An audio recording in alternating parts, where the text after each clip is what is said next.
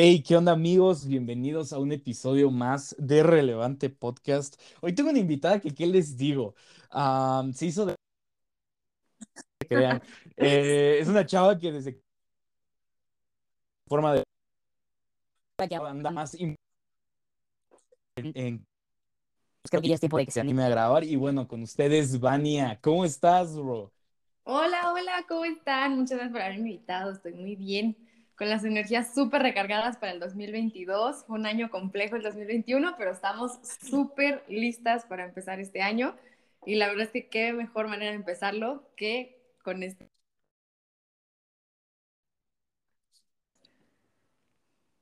Y sabes, ah, digo, antes de empezar, me... Creo, creo que me acabas de dar una muy buena pregunta para, para hacerte. Y es, ¿qué esperas de este este año. Ay, la verdad espero que sea un año en el que es algo en lo que he estado trabajando desde el 2021, pero espero que sea un año en el que yo me encuentre mucho a mí misma. Entonces, y en el que yo logre disfrutar cada paso que voy dando en este año, cada cosa que yo experimente, cada cosa que yo viva.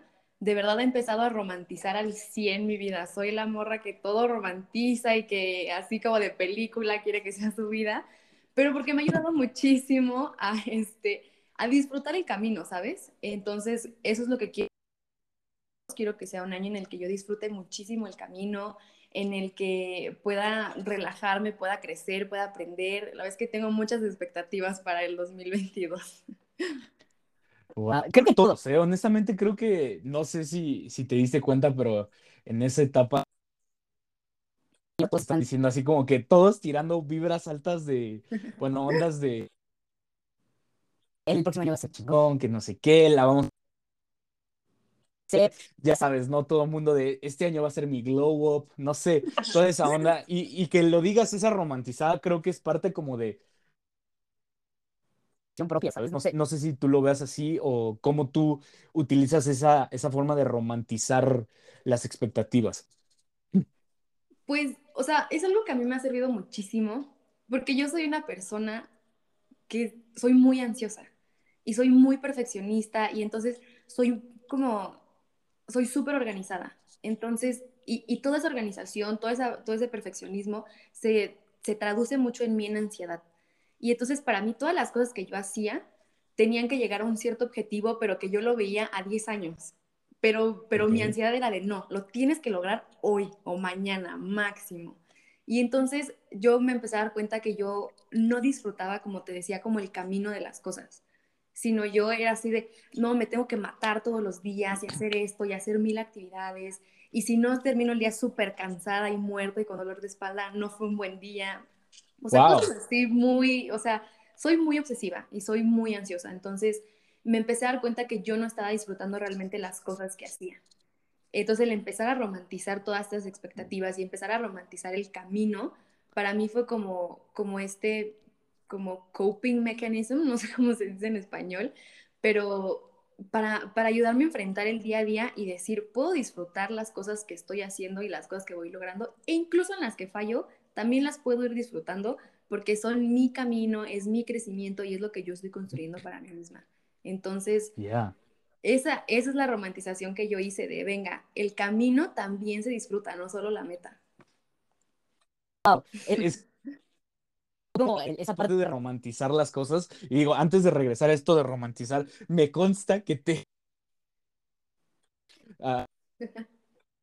cuentas como en esa frustración. no, no frus- Digamos, cuando, cuando te llamé, tuvimos un evento de jóvenes el año pasado y Vania se perdió. Eh, O sea, yo le decía, yo le preguntaba a Emi, oye, ¿dónde está Vania? O sea, que me hacía raro que no llegara. Vania, ¿sabes? Yo dije, no va a venir. es- ¿Cómo que está perdida? y te marco y, y tú haciendo un choque de, no, es que me metí en un chedraui y yo, un chedraui, espérate. Es máximo, sí. Y no, traía, luego ya te dice, ¿cómo que ¿Qué de hecho derechos? sí ahora voy por ti, manda Mándame tu ubicación. hasta Beto, El, el, el líder de menos. 21 me manda un mensaje y me dice, real. O sea, O sea, Fue cuando neta, ok, ¿sabes qué? Voy a ver dónde Llegar a esta bro, en el camino. Ok. Mm, ¿ahí me escuchas bien? Sí, ahí está bien. O sea, se fue como un Breve momento donde se nos trabó. Pero sí, o sea, como que yo dije, no, esta mujer se me va a matar en el... Muy, regresando a romantizar, me gustó mucho lo que dijiste porque muchas veces como que trabajamos por esos objetivos y pensamos que la meta es lo máximo, ¿sabes? O el, mm, ¿cómo decirlo? Como que, mm, ay, momentos donde en verdad dices, voy a disfrutar esto y cuando lo tenga lo voy a disfrutar al 100, pero creo que cuando tú dices, co- como tú dices, cuando disfrutas el proceso, los pequeños momentos y todo lo que lleva, creo que disfrutas más ese aprendizaje, porque em, no sé si, si tú, neta, ya estás, no sé si te ha pasado. Te me trabaste otra vez, no te entendí la última parte. ay, Ok. cuando llegas a la meta y disfrutaste del proceso, ya estás como pensando en otra meta, o, o Es que ya no Sí, sí, sé sí. cómo reformularla, pero es- era así, ¿sabes? O sea, cuando ya llegas a ese objetivo, en vez de disfrutarlo tanto, ya estás pensando en otro objetivo. No sé Sí, si te ha pasado. Justo, justo es como yo vivía las cosas. O sea, yo me paraba donde estoy y entonces yo decía, ah, ok, entonces en tres años me quiero graduar o en tres años voy a lograr esto o voy a tomar clases de no sé qué y voy a ser experta en un año. Y, y, y sufría tanto el camino que cuando lo lograba ya era como de, ah, ok, ya, listo, ¿qué sigue? Y ni siquiera me tomaba el tiempo, ni siquiera me, como que me daba esas palmaditas en la espalda de decir, bien, venga, lo hiciste y lo hiciste bien, ¿no? O Ujú. te costó, pero lo lograste, superaste el reto. Si no era de, ah, listo, lo que sigue. Porque si no estás en constante movimiento, y, y creo que es una presión que nos ponemos muchísimo de, de sentir como que si no estamos en constante presión, en constante movimiento, no estamos haciendo las cosas bien. Y entonces nuestras metas, nuestros sueños, nuestros objetivos se vuelven más una carga que, que, esto, que esto que disfrutas, que, que cuando la alcanzas es una, es una, te reenergiza, es una felicidad enorme, ¿no? Si no se vuelve más una carga de, ah, ok, ya pude, lo que sigue, lo que sigue, lo que sigue, ¿sabes? Y yo vivía muchísimo así mi vida, muchísimo, muchísimo. Y fue este año en el que, pues obviamente al tener en la pandemia, tenías tiempo contigo mismo y entonces reflexionabas muchísimo, hacías muchísima introspección.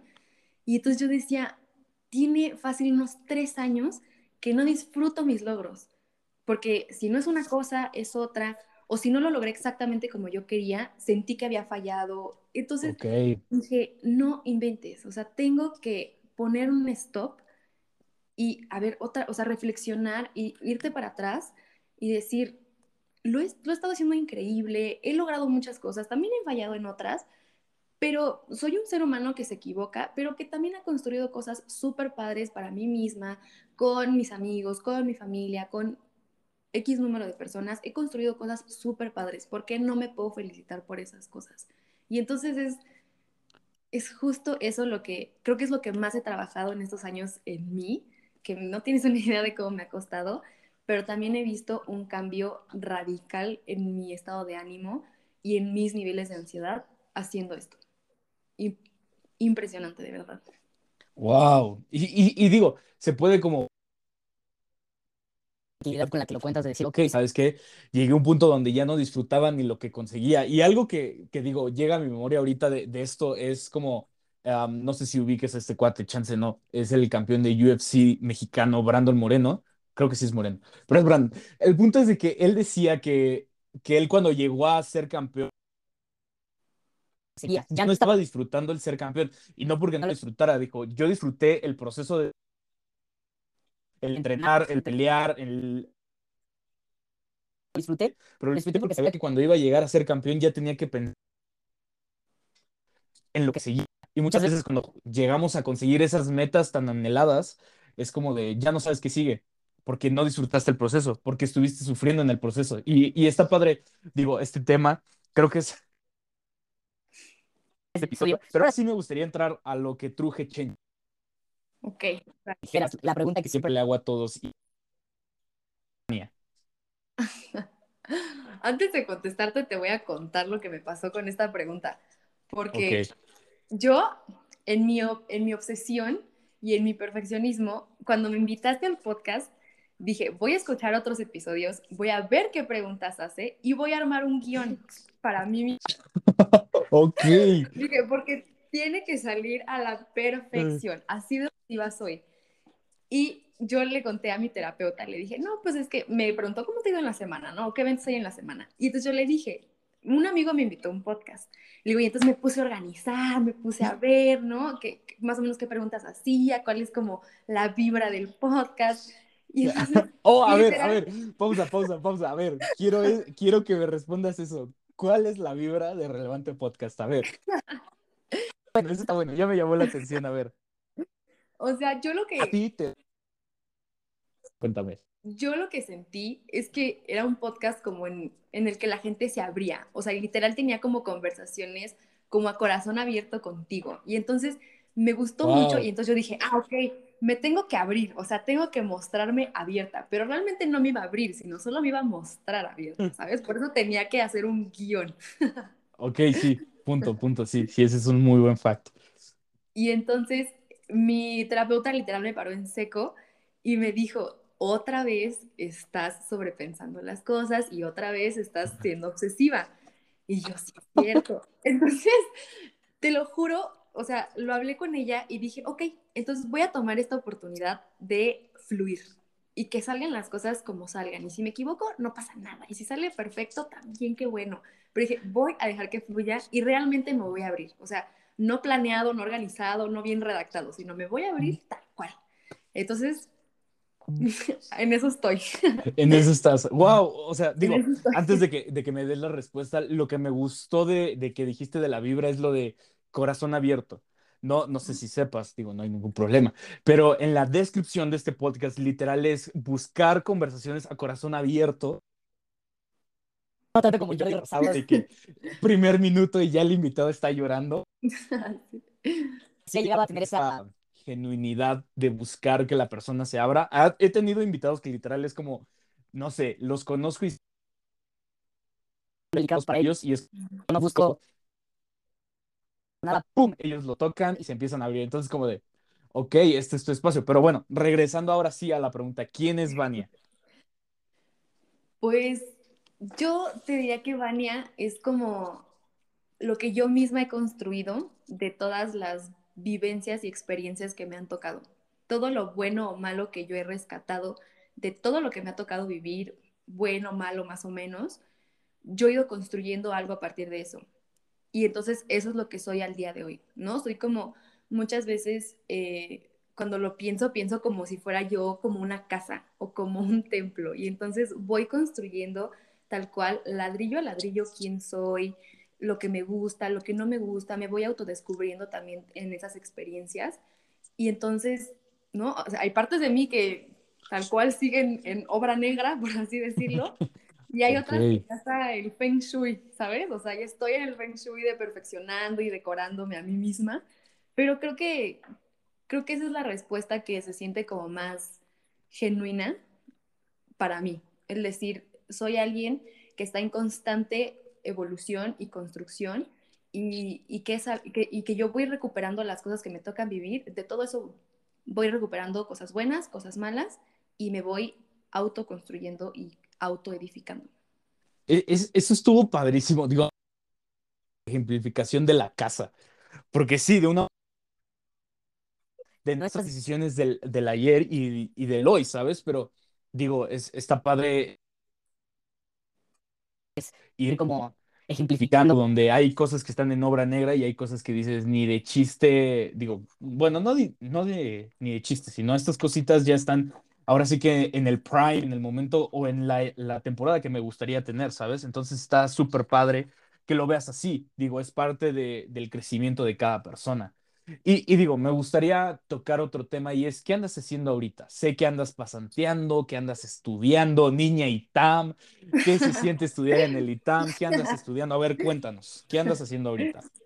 Uy, estoy, estoy metida en muchas cosas, pero creo que son cosas que, que amo y que me apasionan, entonces Nice. te juro ando con el corazón como lleno de energía y lleno de amor a las cosas que hago.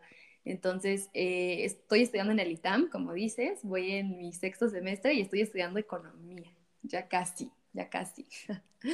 Este, Nice. es, es una, es una carrera que me gusta mucho. La verdad es que cuando yo decidí estudiar economía estaba entre dos carreras y toda la gente siempre se sorprende porque son dos carreras que nada que ver. Yo quería estudiar economía o biología marina. Y entonces fue como una decisión súper compleja para mí porque eran dos carreras que son, que- o sea, como opuestas, nada que ver. Si quería estudiar biología marina me tenía que mudar a Veracruz y, o sea, bueno, fue una decisión compleja para mí, pero al final decidí estudiar economía. Eh, me encanta, es una carrera súper pesada, en especial en el ITAM, pero Ujú. pero le estoy metiendo todo el corazón y todo el esfuerzo para que salga. Digo, de repente sí me bajoneo y digo, "Ah, tal vez no era para mí. pero pues son tus, son tus momentos de pensamientos intrusivos, ¿no? Entonces, eh, eso estoy De haciendo. Esos- de esos días que no te van. tan bien que si dices, "Ah". Sí, te empiezas a cuestionar todo, ¿no? Pero, Ok, sí, sí, sí. pero ahí voy. Eh, hace como seis meses entré a trabajar de, de becaria también en una farmacéutica. No sé si puedo decir el nombre, pero, pero en una no tenemos patrocinadores si nos quieren patrocinar una farmacéutica.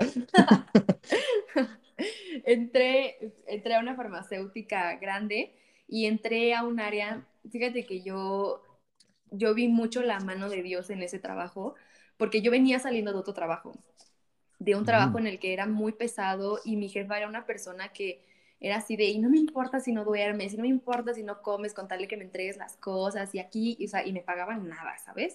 Y entonces, este, pues sí llegó un punto en el que yo hablé con él y dije, como sabes que muchas gracias por la oportunidad, pero ahí muere. No, no puedo, no doy. Te juro, dormía tres horas al día, o sea, terrible, terrible, terrible. Y justo el día que ella me dice, perfecto, entonces hoy termina tu contrato,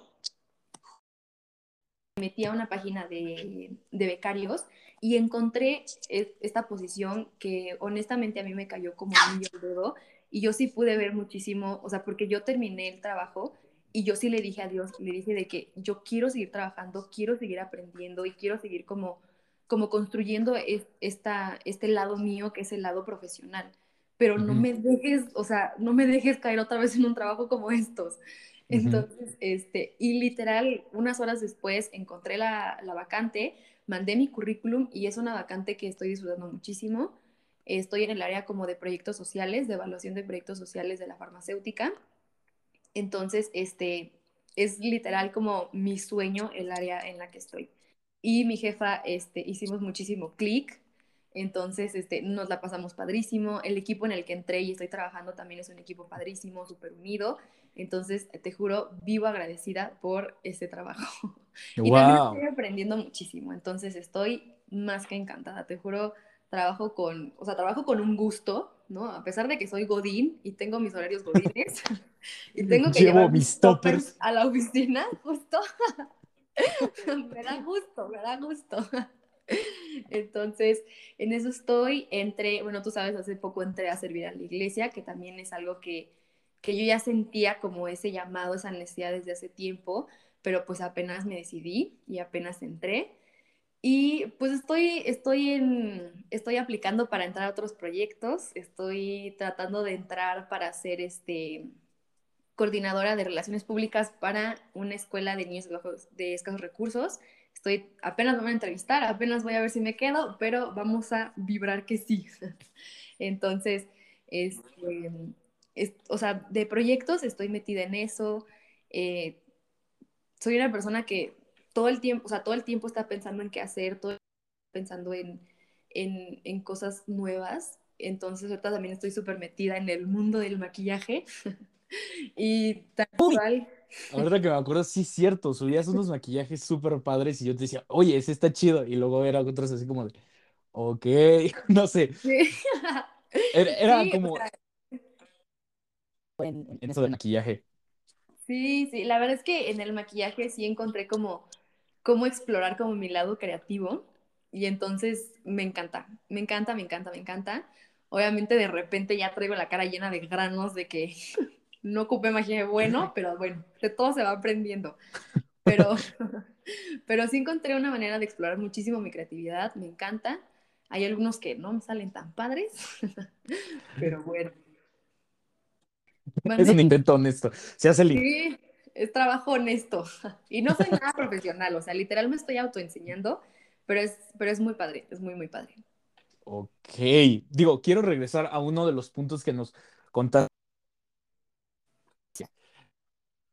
Este mensaje y me dijiste, oye, Sebas, quiero empezar a servir. Y fue como, ok, ¿en dónde? Decía Y útil. es como, bro, en todas las áreas. Y, y Te di como el, todo el nombre de las áreas, dónde estaba, y de la nada me dijiste, no, pues alabanza y, y comunidad kids. Y yo decía, "Mm, sí, chance, son, son áreas donde sí quedarías. Y pues ya, todo ese proceso en alabanza. alabanza, no sé cómo, no sé si hubo proceso en Reino, pero digo, bueno, ahora comunidad kids. Todavía estoy acostumbrado a decirle Reino Kids, pero no, ya es comunidad kids. ¿Y, y cómo ha sido para ti, digo, este proceso en la alabanza? Digo, Yo te lo he dicho, como que llegaste y tu primer día ya estabas fluyendo muy cañón. O sea, tú te veías con una seguridad y yo decía, qué ro- este proceso, el estar ensayando, el estar enfrente de todo esto. Pues yo siento que es un proceso que Dios fue trabajando conmigo desde hace años, pero años te hablo desde que tenía probablemente unos 8 o 10 años, porque yo era una chava súper penosa, una niña, sup- o sea, de que si te traía mal el mesero la orden, yo no decía nada porque me daba pánico hablar, yo decía, no, así está bien y me lo como, no importa. que Entonces, esté frío. sí, sí, sí, o sea, no, ya que... Y en, un- en algún momento de, de, de mi infancia, yo dije, no me gusta ser así, porque en realidad no soy así, o sea, claro que había una barrera ahí para mí que era la pena, pero en realidad mi personalidad no es así. Entonces yo solita investigué clases de teatro musical y me metí. Y, en, y tal cual, en mi primera obra de teatro musical me puse, o sea, me tocó un papel en el que me tocaba cantar, me tocaba estar al frente, me tocaba dirigir coreografías. Entonces yo me lancé tal cual, así como caída libre, a quitarme esa pena. Y entonces fueron de las primeras cosas que yo fui trabajando, porque una Vania de, la Vania de 10 años nunca se hubiera atrevido a subirse a la alabanza y cantar y mucho menos fluir en la alabanza, para nada. Entonces, yo siento que sí es un proceso que Dios fue trabajando conmigo desde hace muchísimo tiempo. Y, y fíjate que el, el, la necesidad de servir, ese llamado a servir, me empezó desde antes de la pandemia. Entonces yo empezaba a sentir como ese llamado, ese llamado, ese llamado, pero este, eh, a mí me cuesta mucho, ojalá no escuchen el podcast los pastores, pero, o sí, pero me, me logran entender. Yo soy una persona que todo lo cuestiona. Entonces hay muchas partes de la iglesia en específico como institución Uh -huh. con las que yo no estaba de acuerdo. Entonces yo me resistía muchísimo a empezar a servir porque decía, no estoy de acuerdo con eso, no estoy de acuerdo con eso, no estoy de acuerdo con eso, esto no me late. Y entonces, y, y, y, yo me empecé como a separar muchísimo de este llamado que yo, o sea, a pesar de que lo sentía, yo decía, no, no voy a servir porque no estoy de acuerdo y no voy a ser parte de algo que, que no estoy de acuerdo. Yo súper en mi ego, ¿no? Sí. y, en, y justamente en la pandemia fue cuando yo, o sea, yo le, le decía a Dios, a ver, siento esta necesidad de servir, pero no estoy de acuerdo con esto, esto y esto y esto y esto. Entonces, explícame. O sea, necesito entender o necesito convencimiento. O sea, si quieres no me expliques, pero dame convencimiento. Y entonces, a mí algo que, algo que yo entendí en ese tiempo fue de, no lo vas a entender estando afuera. Necesitas, Uh. entrar, necesitas empezar a trabajar, necesitas escuchar a las personas, necesitas ver, necesitas vivirlo para entenderlo. De, o sea, de afuera nunca lo vas a entender. Entonces, métete, haz todas tus preguntas, di todas tus inquietudes adentro, porque de afuera nunca vas a aprender nada. Y entonces ahí fue cuando yo tomé la decisión de decir, bueno, va, entonces voy a entrar, voy a experimentar, voy a, voy a, voy a hacer esto que Dios está poniendo en mi corazón, que ya era súper fuerte la necesidad de servir, y lo voy a hacer. Y entonces todas mis inquietudes, ahí les van. Porque me van a Y tener yo, que ella así de, pidos, pidos, no, no me hagas mí las preguntas. Sí, sí, sí. Entonces, eh, ya de ahí el proceso como más técnico fue, este, tuve que mandar una audición cantando una, una canción, este, y como a las dos, dos, creo que dos semanas, dos, tres semanas, ya fue que Ana Ceci y Jonathan se, con- se contactaron conmigo y me dijeron, venga, estás dentro, y, y empezaron los ensayos, ¿no? Eh, como yo siento que la manera, la vez que la primera vez que me subí a la alabanza estaba súper nerviosa, porque yo, yo decía, ¿cómo le transmito a la gente? Yo, yo cuando más me conecto con Dios es cuando estoy cantando o cuando estoy escuchando música. Es el momento en el que más me conecto. Y entonces yo decía, ¿cómo le logro transmitir a las personas esta conexión que yo siento al cantar? Entonces yo estaba súper nerviosa. Yo decía, ¿cómo le hago? ¿Qué hago? ¿Me muevo? ¿No me muevo? Eh, alzo las manos, pero voy a tapar a los de atrás, ¿no? O sea, estaba súper nerviosa. Yo ni siquiera entendía los micrófonos, el monitor. La primera vez que me subí, nunca escuché el monitor y yo no, Tirándome indirecta a mí, tirándome Sí, indirecta a mí. sí. Gracias, gracias. que mejoren al equipo de audio. Que ya cambien el de audio. ¡Va! No. No, no, no, pero, pero sí, era como, o sea, estaba yo pensando en muchas cosas al momento de subirme. Y en cuanto empezó la música, fue, o sea, fue como, este, este, es el, este es el momento de la alabanza y de la adoración a Dios, no a las personas que están aquí, sino a Dios. Entonces, literal, se lo voy a, se lo voy a dedicar a Dios, voy a poner mi corazón, mi voz, todo mi cuerpo en manos de Dios y que Él maneje cómo voy a fluir en esta alabanza. Y tal cual, me, o sea, me solté, fluí y, y la verdad es que fue, o sea, fue súper lindo la primera vez, porque te digo, yo venía hecho un manojo de nervios y de la nada empezó la canción y, y me sentía tan plena que dije, ¿por qué lo dudo tanto si esto es para Dios? Y obviamente Él lo va a hacer de una manera perfecta, ¿no? Ah, digo, hay, hay dos cosas que quiero rescatar mucho de lo que acabas de decir y es una lo de estar fuera es muy fácil que donde respondes tus tus preguntas y creo que eso nos pasa mucho,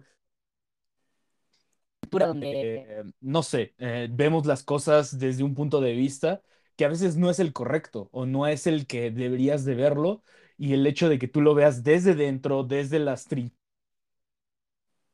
entender diferentes cosas. Digo, em, es chistoso porque en medio de la pandemia fue al grupo de, de jóvenes, creo, te, te mandé mensaje, pero porque yo dije, ella va a la iglesia, ¿por qué no invitarla? Y de la nada fue así como de, vente. Y fue como de, el de la nada cuando te acercaste y, oye, quiero estar, es como, necesitamos, o sea, yo, cuando yo dije, necesitamos más jóvenes que digan, quiero servir, porque muchos van y, ah, sí, qué bonito, ya está todo. Ay, mira, les falló esto, o ya viste que se escuchó feo, o ya viste que desafinaron, o ya viste que se adelantó en la canción, o ya viste cómo, cómo, digo, y es ahí donde regresamos al punto de, es muy fácil ver todo desde afuera, es muy fácil el no saber de que hay personas que se paran para estar a las siete y media de la mañana en el hotel. Cuando citan a los de la alabanza, no diré que llegan tarde, porque si no se van a ofender. Pero sabes, ese proceso que vivimos la gente de producción es un proceso muy bello y que que nos molestemos, nos enojemos. tengamos nuestras diferencias. ¿Por qué? Porque de una u otra forma somos seres humanos y, y puede haber fallas, puede haber errores, pero a final de cuentas el disfrutarlo y, y estar adentro ya dices, ok, esto no es para alguien, es para Dios. Y, y digo, a mí me sorprendió mucho la manera en cómo te soltaste ese día. O sea, el- y digo, los, los demás días, me acuerdo que hasta un día sí me acerqué, digo, con la confianza y te dije, no, pues te adelantaste aquí, te adelantaste acá y, y ya bromeando, porque te sentía como preocupada de que te habías adelantado, hasta te bromé y, y te dije, ah, y desafinaste. Y "Ah". y, y yo te dije, no, es broma. Ajá, pero esa, es como esa parte de, de también estar mm, no, subs- no susceptible, estar abierto a consejos. Y me acuerdo que esa vez el- en el primer servicio te dije, no, pues te adelantaste aquí, acá, y para bromearte te dije, y desafinaste. Le dije, nada, no es cierto, nomás te adelantaste aquí y acá, ten cuidado nada más. Y de la nada en el segundo servicio, no sé qué pasó contigo, pero no te adelantaste, no te atrasaste y te quedó padrísimo. Y hasta el, y, y, y ese servicio, el pastor en el primero no había pedido que se volviera a cantar. En el segundo se pidió que se volviera a cantar la canción y fue como, no sé qué hubo en ese momento, pero como que, y yo me acuerdo que te bajaste y te dije, hey, lo hiciste increíble, o sea, valió la pena que te regañara, bueno, no te regañara, pero te mostrara casi, casi como el error, pero estuvo súper padre como ver esos momentitos donde dices, ok, me están diciendo que aquí me adelanté, aquí me atrasé y desafiné, pero es parte de... ¿De dónde nace esta, esta personalidad tuya, esta forma de ser, de buscar siempre hacer algo? El, no sé si así lo podamos denominar, pero el sentirte útil de que estás haciendo algo, de que estás pensando en algo, que estás ahora sí que visualizando algo que quieres hacer, aun cuando ya tienes ciertas actividades, ya estás viendo a futuro. ¿Cómo ha nacido esa inquietud, esa necesidad, esa pasión por hacerlo así, de esta forma? Yo creo que proviene mucho de mi papá. La manera en la que, en la que mi papá todo el tiempo nos inyectó esta como ambición de ir por más. O sea, aprendiste, no sé, un hobby, ve por más, ve por más, ve por más. O sea, todo el tiempo esta mentalidad de aprender algo nuevo, de, de ser personas este, cultas, de ser personas bien, este, no sé, estudiadas, pero mi papá siempre nos inyectó como eso de, de vayan por más, o sea, siempre, siempre busquen más. Y, y, y con, y con hambre, no de, no de ser el mejor del mundo, no de, no de sentirse superiores a los demás, pero con esta hambre de decir, ¿qué más puedo dar yo? O sea, ¿cuál es mi verdadero Wow. potencial? Y entonces él siempre nos inyectó esto y ten- tiene su lado positivo, debo decírtelo, y también tiene su lado negativo, porque también te puedo decir que de ahí provienen muchas, muchas partes de mi ansiedad de decir, no estoy haciendo nada, no estoy haciendo nada, no estoy haciendo nada. Y, y también se deriva muchísimo en que a veces el descanso lo sientes un poco como, como, como no deberías descansar, ¿sabes? Porque entonces si tengo media hora libre, en esa media hora libre podría hacer otra cosa, ¿no? Y, y eso es una parte que también uno tiene que, que, que trabajar y que en especial a mí también me ha costado mucho.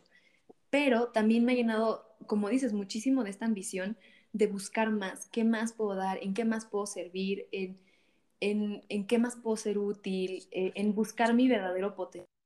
Decir, ah, o sea, sí puedo dar este, este extra. Creo que en, en, en, la reunión de jóvenes lo hablábamos, ¿no? Dar como la milla extra. O sea, sí la puedo dar porque tengo el hambre, tengo la inteligencia, tengo las aptitudes, tengo todo para darla, ¿no? Y, y también tengo toda la actitud, entonces ahí va esa milla extra, van dos millas extras por mí y por las personas a las que puedo impactar con esa milla extra. Sí, digo, eh, eh, hablando de esto de la, de la milla extra, creo que es padre Lo, lo haces por ti, porque digo, a veces buscamos ser bendecidos, pero no para bendecir a los demás, y es al contrario, Dios nos bendice, pero para ser de bendición para las demás personas. Y ahí empieza ah, un gran, un gran servicio que tuvimos de jóvenes. No sé, digo, a mí me gustaría ver que nos contaras cómo fue tu perspectiva formando parte de esta, de este equipo ya de, de producción de jóvenes. Pero porque estuvo padre, ¿sabes? digo, fue una aventura de, vamos a experimentar nuestro primer servicio presencial, lo vamos a transmitir, vamos a invitar gente, este, unos van a llegar tarde, otros se van a perder, unos se van a querer ir temprano, otros se van a quedar a la pizza y demás, ¿sabes? Pero, ¿cómo fue para ti el, digo, primeramente el que te llegara como, hey, vamos a hacer un servicio, queremos hacer esto, jalas, te animas y de la nada vivir como esta experiencia del servicio siempre más, con merch, con comida, con convivencia. ¿Cómo fue para ti todo esto? La verdad es que fue muy padre. O sea, me gustó mucho, a pesar de que la experiencia empezó terrible porque me perdí, no encontraba, me dijiste, síguele para adelante y adelante estaba el tren y yo, no, ¿cómo crees? Y no, no, no, o sea, todo mal al principio, todo mal. Pero bueno, ya que llegué dije, bueno, me voy a relajar, vamos a empezar esto y que salga lo mejor que se pueda.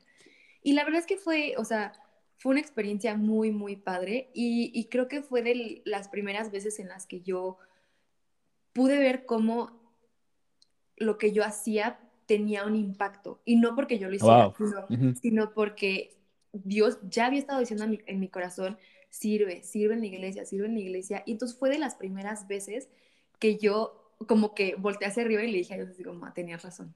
O sea, Wow. tenías, tenías razón. Fue de las primeras veces Y entonces fue algo que me gustó mucho la convivencia. Eh, creo que también es algo que nos hacía falta a todos. Al principio como que notaba como a todos un poco como nerviosos, como que igual y no se integraban en las actividades y todo, todo el mundo como un poco retraído. Pero poco a poco se fue soltando y creo que al final se armó como dinámica padre y entre los juegos de mesa, la pizza, todo estuvo muy cool. Entonces creo que, creo que definitivamente era algo que nos hacía falta, en especial como jóvenes, el reconectar con los demás. Y, y el, no sé si a veces te pasa, pero a veces no encuentras personas, al menos a mí me ha pasado mucho, no encuentro amistades con las cuales compartir esta parte de mí, que es esta parte creyente, esta parte que le gusta tener una relación con Dios, esta parte que le gusta servir. A veces no encuentras con quién hablar de eso porque puede ser que en el mundo la gente te juzgue, ¿no? La, la gente tiende a juzgarte de, ah, la fanática, ¿no? El aleluyo. Sí, el aleluyo. Entonces, para mí también fue súper padre conectar con estas personas que, que también entienden esta parte de ti sin prejuicios y porque también la han vivido ellos mismos. Entonces, para mí, para mí fue muy padre como esa convivencia, el empezar a conectar con los demás jóvenes de la iglesia, el conocerlos, a muchos ni siquiera los conocía. Entonces, la verdad es que fue una experiencia padre, fue una experiencia en la que yo me regresé a mi casa como súper contenta, me regresé a mi casa súper tranquila y, y sí, o sea, me, me encantó. Wow, yo, yo, yo cuando regresamos de, de... Ah, yo terminé muerto, o sea, yo, yo llegué a salir, estoy cansado. Y el Pablo, como él tiene mil de... y terminamos saliendo, digo, como que ya de ratito, como que cansados, todo ese rollo. Mes de diciembre de locura, Pablo y yo trabajamos en la iglesia. El fin de semana era como, este fin de semana es nuestro fin de semana, ¿sabes? El fin de semana donde debemos de hacerlo nuestro y pasó muchos imprevistos al principio. Este, Eh, se habían llevado las llaves de una camioneta, entonces no teníamos ciertos cables que eran como esenciales para que, bueno, para que se escuchara y para tener cierta luz y cierta transmisión. Y fue como poquito a poquito fue, fue llegando. Yo veía el tiempo y yo decía, no, no nos va a alcanzar, solo Pablo y yo lo eran chavos y se animaron a servir. Y de la nada fue así como de, ok, o sea, no te, ese sentido, ¿sabes? Y creo que que acabas de te quejas y dices, no, es que no hay esto, no hay otro, y de la nada te llega y es como Dios te está diciendo, ahí está, había chavos, que era como, no, o sea, no, no sé nada y es como, ok, ¿sabes qué? Ayuda con eso, hasta la escenografía y la escenografía fue como, sabes muy el rollo, pero lo que más buscábamos, y era lo que yo hablaba con los líderes, era como que haya una convivencia de una amistad de, no solo de domingo, de que, ah, te voy a ver el domingo y ya, sino es como, es un cuate común y corriente que también viene a, a platicar, a pasarla chido. Y la verdad, digo, estaban muy retraídos, yo haciendo mi, mis osos como siempre, animándolos, eh, buscando actividades. Pero es parte, ¿sabes? Es parte de, como jóvenes, aun cuando, como tú dices, que no están acostumbradas a que domingo a domingo ir a la iglesia, una cultura de servicio, una cultura de entrega a los demás, y, y empiezas a ver esta parte donde, ¿por qué tienes que pararte temprano? ¿O por qué tienes que hacer esto? ¿Por qué tienes que hacer lo otro? Y chance no tienes como esa oportunidad de, de decirle, tengo esto, no solo sea algo, pues que, que, que sí, que cualquier persona te podría contestar, sino también comparte comparte tus mismas creencias y te pueda decir, es que esto es lo que dice la palabra. Y digo, no entramos en una religiosidad, creo que fue una reunión donde no buscamos nada de religión. hiciéramos a un lado el mensaje, al contrario, siempre fue Jesús, pero hacer relaciones de amistad no por conveniencia, sino por... y, y digo, este año se vienen cosas chidas, ahí ya te andaremos contando qué vamos a hacer. Pero bueno, me gustaría pasar ya a la última parte de esta plática y es... ¿Qué, qué metas tiene Vania, aparte aparte de terminar la carrera, aparte de seguir en ese buen trabajo que tiene en la, en la farmacéutica, entrar a apoyar a, a esta institución para niños? Tienes? ¿Qué más expectativa tienes? Aparte de este año, en los 10 años. Bueno, no 10 10 años es mucho, 5. ¿Qué expectativas tienes? Ay, muchísimas. Eh, o sea, así como concreto, concreto te puedo decir que terminando mi carrera, obviamente me gustaría trabajar un tiempo, ahorrar y hacer una maestría en el extranjero. Es algo que, que lo vibro todos los días, oro por eso y trabajo muchísimo por eso, pero, pero es algo como muy concreto, ¿no? Más, eh, si quieres, más filosóficamente. sí, sí quiero seguir creciendo muchísimo como persona. O sea, en conocerme muchísimo más a mí misma, encontrar mis debilidades, trabajar en ellas, pero también celebrar mis fortalezas, utilizarlas justo para, justo para el servicio, el, es, es chistoso, el cantar es algo que yo nunca he tomado clases de canto, sino es algo como que yo me imagino que es un don y, pero nunca he tomado clases, nunca alguien me ha enseñado así, ah, así se coloca la nota y así, o sea, medio tengo idea porque he estado en coros y todo, y entonces de repente te decían así, sube la voz de cabeza, y yo así, uy, ¿qué es eso? Pero este, como que medio lo vas entendiendo, pero nunca he tomado clases como tal donde me enseñen. Entonces, eso es algo que, por ejemplo, yo sabía que, que Dios me había dado para que yo lo utilizara. Y yo podía escoger cómo utilizarlo, ¿no? Y, y, y finalmente lo estoy usando para, para servicio. Y es algo que yo disfruto muchísimo y también yo en mi cuarto me encierro y no tienes idea de las horas de concierto que me aviento en mi cuarto encerrada, porque me sirve muchísimo. Taylor Swift, Olivia Rodrigo. Sí, sí, sí, o sea, es algo que disfruto muchísimo yo para mí, pero también es algo que, que me ha ayudado a conectar con mucha gente y también a servir. Entonces, sí, sí espero en, en estos años seguirme conociendo, seguir creciendo y, y algo en lo que me he concentrado muchísimo es entrar a situaciones incómodas, pero no incómodas porque estén mal o porque sean peligrosas y así, sino incómodas en el sentido de que me saquen de mi zona de confort. Justo como esta analogía de la iglesia, en la que yo deje de estar afuera y empiece a estar adentro y entonces eh, como que me exponga a este tipo de cosas que me van a hacer crecer y que me van a enseñar mucho. Entonces, creo que ese es como mi plan principal, salir de mi zona de confort 100%. Digo, Me, me gusta Y es parte de este, de este círculo buscar aprender más. más, de dar más, de, de digo, esa, esa cultura es, es parte de, de, de, de un, de una constante para ti y eso está padrísimo.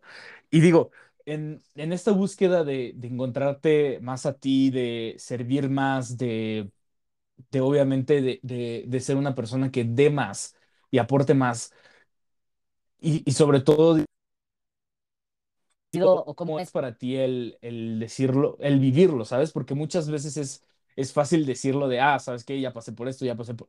Pero lo dices, ¿sabes? Y una persona que puede estar escuchando esto puede decir, ah, de 5, 3 tres años en dos minutos, ¿sabes? Pero ¿cómo ha sido para ti el vivirlo, el experimentarlo? Y, y digo, es padre el poder decir, es una bendición y es un don. el poder cantar. No te creo. No te creo que... Pero ¿cómo ha sido para ti vivir todo esto? El... ¿Ha sido un proceso cansado, difícil o, o solo ahora sí que has dejado que fluya? Ha sido muy duro, ha sido y muy pesado emocionalmente para mí en específico, porque como te decía, soy una persona muy, o sea, que todo lo organiza y todo lo tiene que tener estructurado así al segundo. Y entonces, de repente, yo decía como, ah, me quiero involucrar en esta actividad, pero no, porque entonces, ¿en qué hora de mi día la meto? No, acá, no, no, no, no la puedo meter aquí porque me interrumpe esto. Entonces, para mí ha sido una experiencia pesada y muy cansada emocionalmente, pero también me ha traído, yo creo que de las mayores alegrías que he experimentado hasta el día de hoy. Y ha sido literal el tomar la decisión. O sea que cuando tú ves algo que quieres hacer o algo que quieres experimentar, te van a, te van a atacar mil miedos. Y eso pasa. Y, y entonces tú en tu cabeza vas a empezar a pensar en muchas barreras para decir, no, no puedo. no, no tengo el tiempo, no, no soy capaz. Pero literal es atreverte y hacerlo. Y como lanzarte un precipicio sin pensarlo, te botas y lo haces. Y, y, verá, y ya que estás en el proceso, sí ir fluyendo, ¿no? De decir, ah, ok, a esto, pero no soy el más experto, pero no importa, voy a ir aprendiendo en el camino. O me voy a aventar a esto, pero no sé bien cómo hacerlo, te van a enseñar. Siempre hay personas que te van a, que te van a guiar, que son mentores, ¿no?